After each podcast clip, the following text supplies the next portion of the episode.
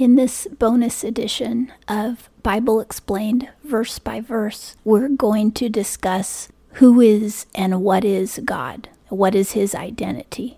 First of all, he's male and only male. He's not male and female. He's not female. By that, I don't mean that he has any kind of sexual organs and he doesn't procreate, but he is spiritually male. Males on earth remind us of the Godhead, but they aren't God, of course. They're just as human as females. The reason God gave us procreation and sexual organs is so that we can multiply. He wants us to multiply because He loves people and He wants as many people in heaven as possible. It was always God's plan for every single human being to go to heaven. He made hell for demons, not for humans. But many humans have already gone there, but it has been their own choice because they rejected God. But God has always wanted everybody to go to heaven. So, the most evil person who you can think of today, God wants that person in heaven. And the most evil people who've already gone to hell, God was disappointed when they went to hell. He never planned that for anyone. So God wants lots of people, and He wants lots of people in heaven. God hates it when we die in our sin because we're not going to be with Him forever in heaven. And marriage and family life are a living word picture of God's relationship with us and His relationship with His own Son.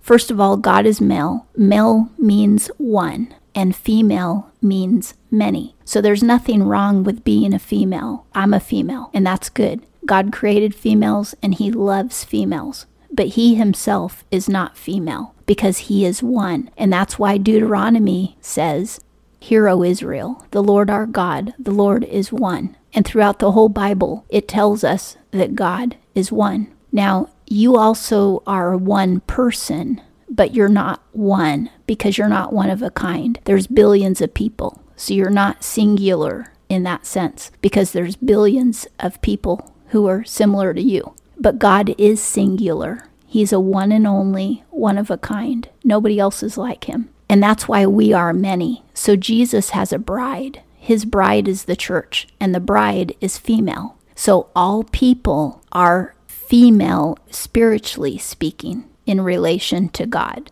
Mankind is female spiritually. Now, within mankind, we have two different genders, male and female, for marriage and for procreation. But from a spiritual perspective, all human beings are female in relation to God because there's many of us and there's only one of Him. When you look at a man and a woman, the woman represents many and the man represents one. From the woman comes many other people because she can give birth, and all the children come out of her body, not the man's body in that sense, she represents many. Now, when you look in the Bible, you see in the book of Revelation is really good examples. There is the harlot who sits on the dragon, and she represents many people who are practicing idolatry, which means they're worshiping demon gods, and they are the apostate church. Those are people who call themselves Christians, but really they serve Satan. They don't serve Jesus. That is the apostate church. That is the woman, the evil woman in the book of Revelation. She represents many, she doesn't represent one person. In Revelation, there is also the woman in the sky who has 12 stars around her head, which represent a crown that represents the 12 tribes of Israel. And she gives birth. The 12 tribes, from them came Christ, Jesus,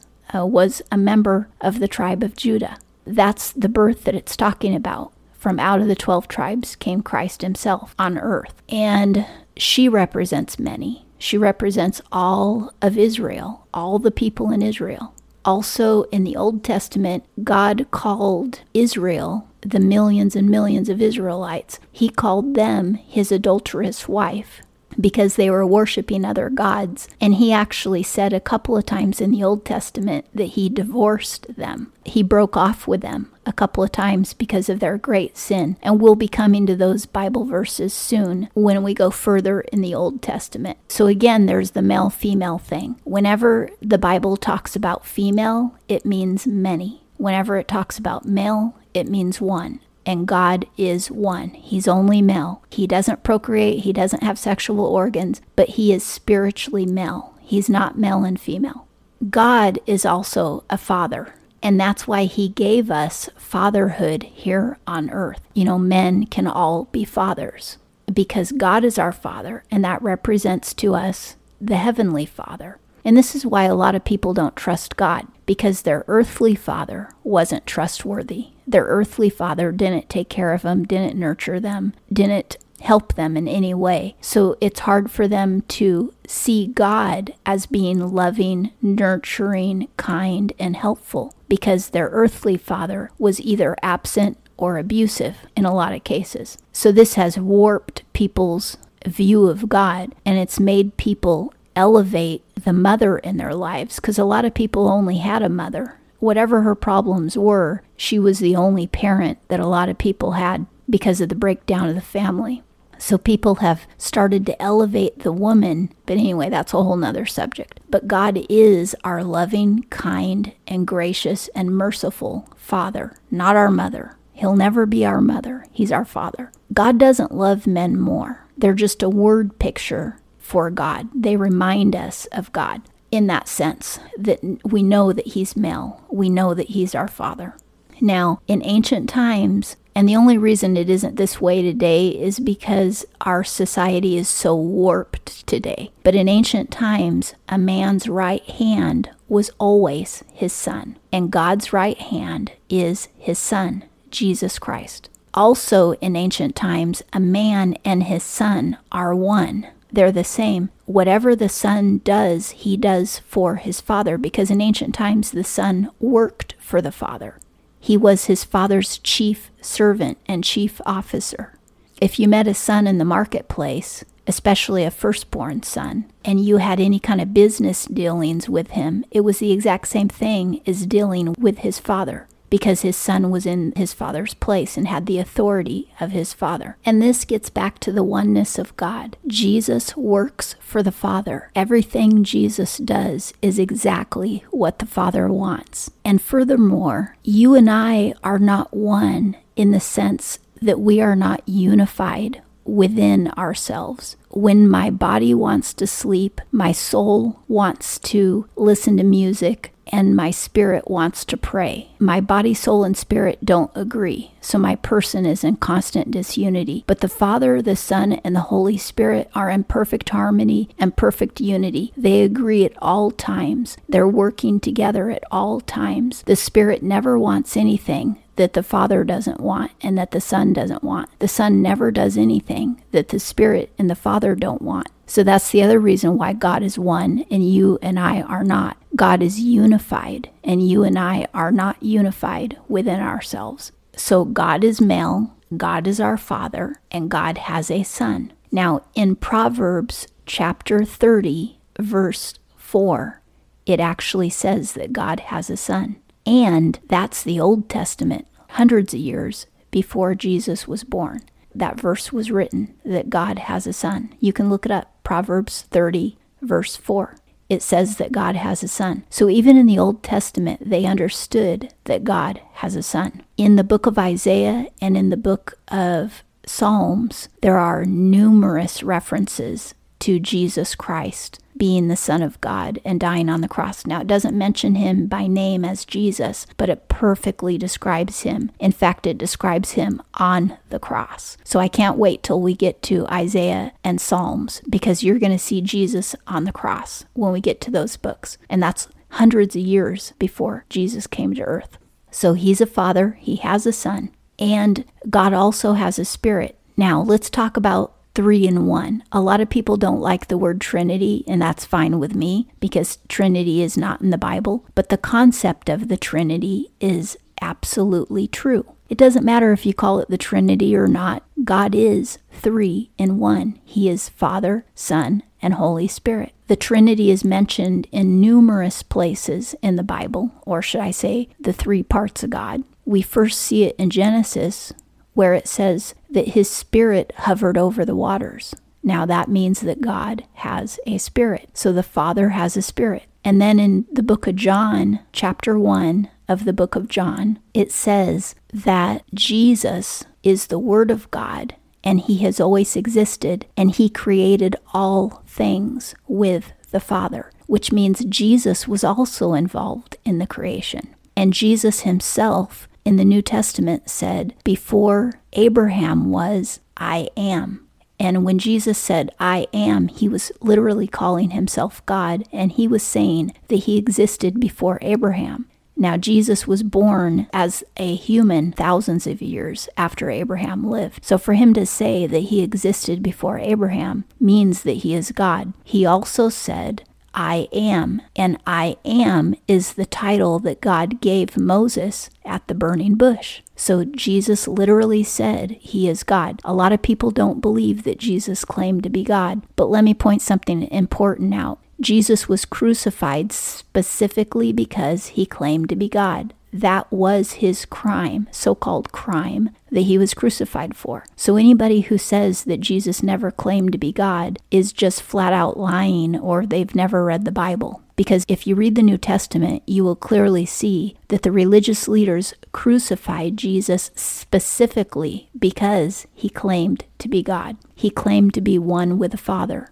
Going back to three and one. How can God be three in one? Well, first of all, God can be anything he wants. And secondly, you and I are also three in one. So if we can be three in one, certainly God can. How can it be that you can be three in one and I can be three in one, but God is not allowed to be three in one? So if you're wondering how you and I are three in one, we each have a body, a soul, and a spirit our body is what people can recognize us as physically. So if I'm, you know, several yards away, you can still recognize me by my body. Even if you can't hear my voice, even if I don't tell you my name, if you know me, you'll say, Oh, that's Maria, because you can see my body, you can see what it looks like, and you've seen it before, so you know who I am. So you can recognize me by my body. We can recognize God by the word that He speaks and the form that He came in on earth, which is Jesus Christ. Now, you and I also have a soul. That's our personality. And when I write a letter, you cannot hear my voice. But when you read the letter, and you can't see my body either, but when you read the letter, my personality will come out in the writing of the letter. Even if I don't tell you who I am in the letter, if I just start telling you stuff, you'll be, oh, this is from Maria because you know me and you know how I talk and you know the kind of things I think about and the kind of things that I say. And when you read the letter, you'll be like, oh, that, that has to be Maria. Okay, so that's my personality. My personality is identifiable. God also has a personality, and this is the characteristics of the Father, which are mentioned in the Old Testament. In one of the last chapters, we just read some of them. He said that he was gracious, he said that he was merciful, he said that he was long suffering. He has other character qualities too. But all of these are part of his soul, his character, the character of the Father. You and I have a soul, and in our soul, that's where our personality resides. Animals also have souls, and that's why all of your pets have their own individual personalities, because that's what the soul is. That's the personality of any being, of an animal, of a human, and of God. And the angels. The angels all have personalities too, and so do the demons. Anybody with a soul has a personality. Now, your third part, so you've got a body, you've got a soul, and the third part of you is your spirit. So you are three in one. And believe me, if we're allowed to be three in one, God is allowed to be three in one, and He is. He also has the body form, which is Jesus. He has the character, which is the Father and he has his own Holy Spirit. It's the only spirit that's holy. My spirit isn't holy, your spirit isn't holy, but his spirit is perfectly holy, perfectly pure, and without flaw. So the spirit is the part of us that knows right from wrong. And that's why animals don't have a spirit. And that's why they're not created in God's image. Yeah, they have a body, they have a soul, but they don't have a spirit. They don't know right from wrong they can't pray, they can't talk to God. So they don't have the third component, which is what we have that makes us in God's image.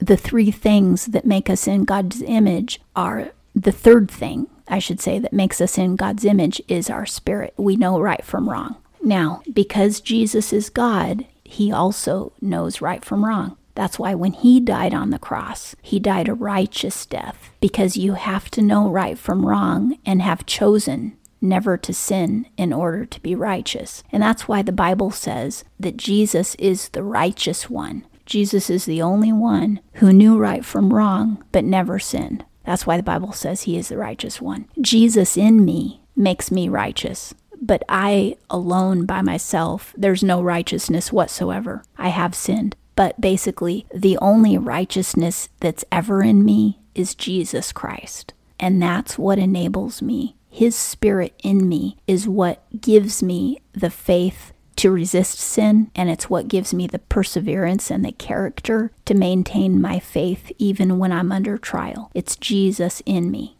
It's His Spirit in me. Basically, that's what God is. He's our Father, He's male, He's three in one. He has a Son, and His Son is part of Him. His Son is one with Him, and it's one of His three parts that make Him who He is. He's beautiful and amazing, and there's nobody like God. And because God created us, God has the authority and every right to destroy us. He doesn't want to destroy us. But whatever you create, you have a right to destroy. If you paint a picture and you don't like it, you have every right to throw it in the trash. And no one can say that you don't. If I write a book and I don't like it, I have every right to delete that file from my computer and never think about it again. So, what God creates, God also has a right to destroy. So, let's not give him cause. Let's love him. Let's live for him. Let's die to ourselves, pick up our cross, and follow him. Because this life is very short and we won't have to suffer very long. All the things that we give up in this life are going to be totally worth it. When we get to heaven, you know what we're the first thing we're going to do in heaven? We're going to laugh we're going to laugh so hard. We're going to be so full of joy and we're going to go, man, all those things I gave up on earth, I am so glad, so glad that I gave up those stupid, silly things. I am so glad that I carried my cross and endured a little bit of suffering for a little bit of time so I could be here. Oh boy, is it going to be worth it. You're going to love heaven. It's going to be amazing to finally see our Father face to face, finally have a new body so that we can look at Him and not die